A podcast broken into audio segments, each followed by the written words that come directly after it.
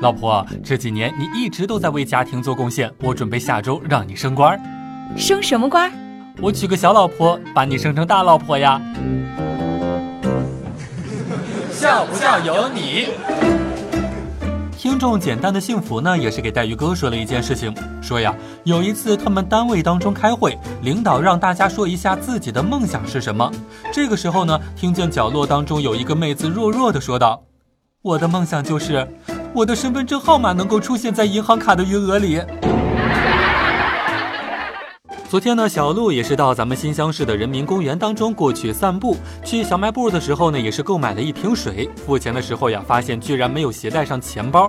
旁边呢有一个漂亮的妹子看到了这个情形，二话没说就帮小鹿付了钱。小鹿心里面那个感激呀，于是呢就问妹子要电话，打算还钱什么的。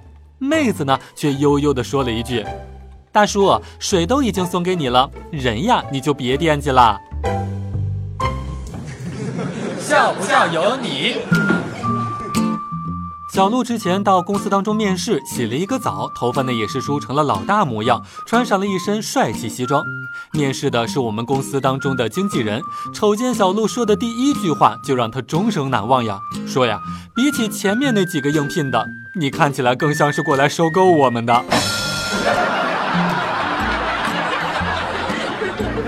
在之后面试的时间段当中呢，我们的经纪人呀也跟小鹿谈起来了几个人，马云、冯小刚、韩红等等等等，然后就给小鹿提问说，他们都在自己的领域取得了巨大的成功，你知道他们的共同点究竟是什么吗？小鹿也是回答说，他们几个擅长营销。经纪人摇了摇头说道，哈哈，并不是，主要是因为他们都长得很丑，所以我相信你也会成功的，你有这个资本呀。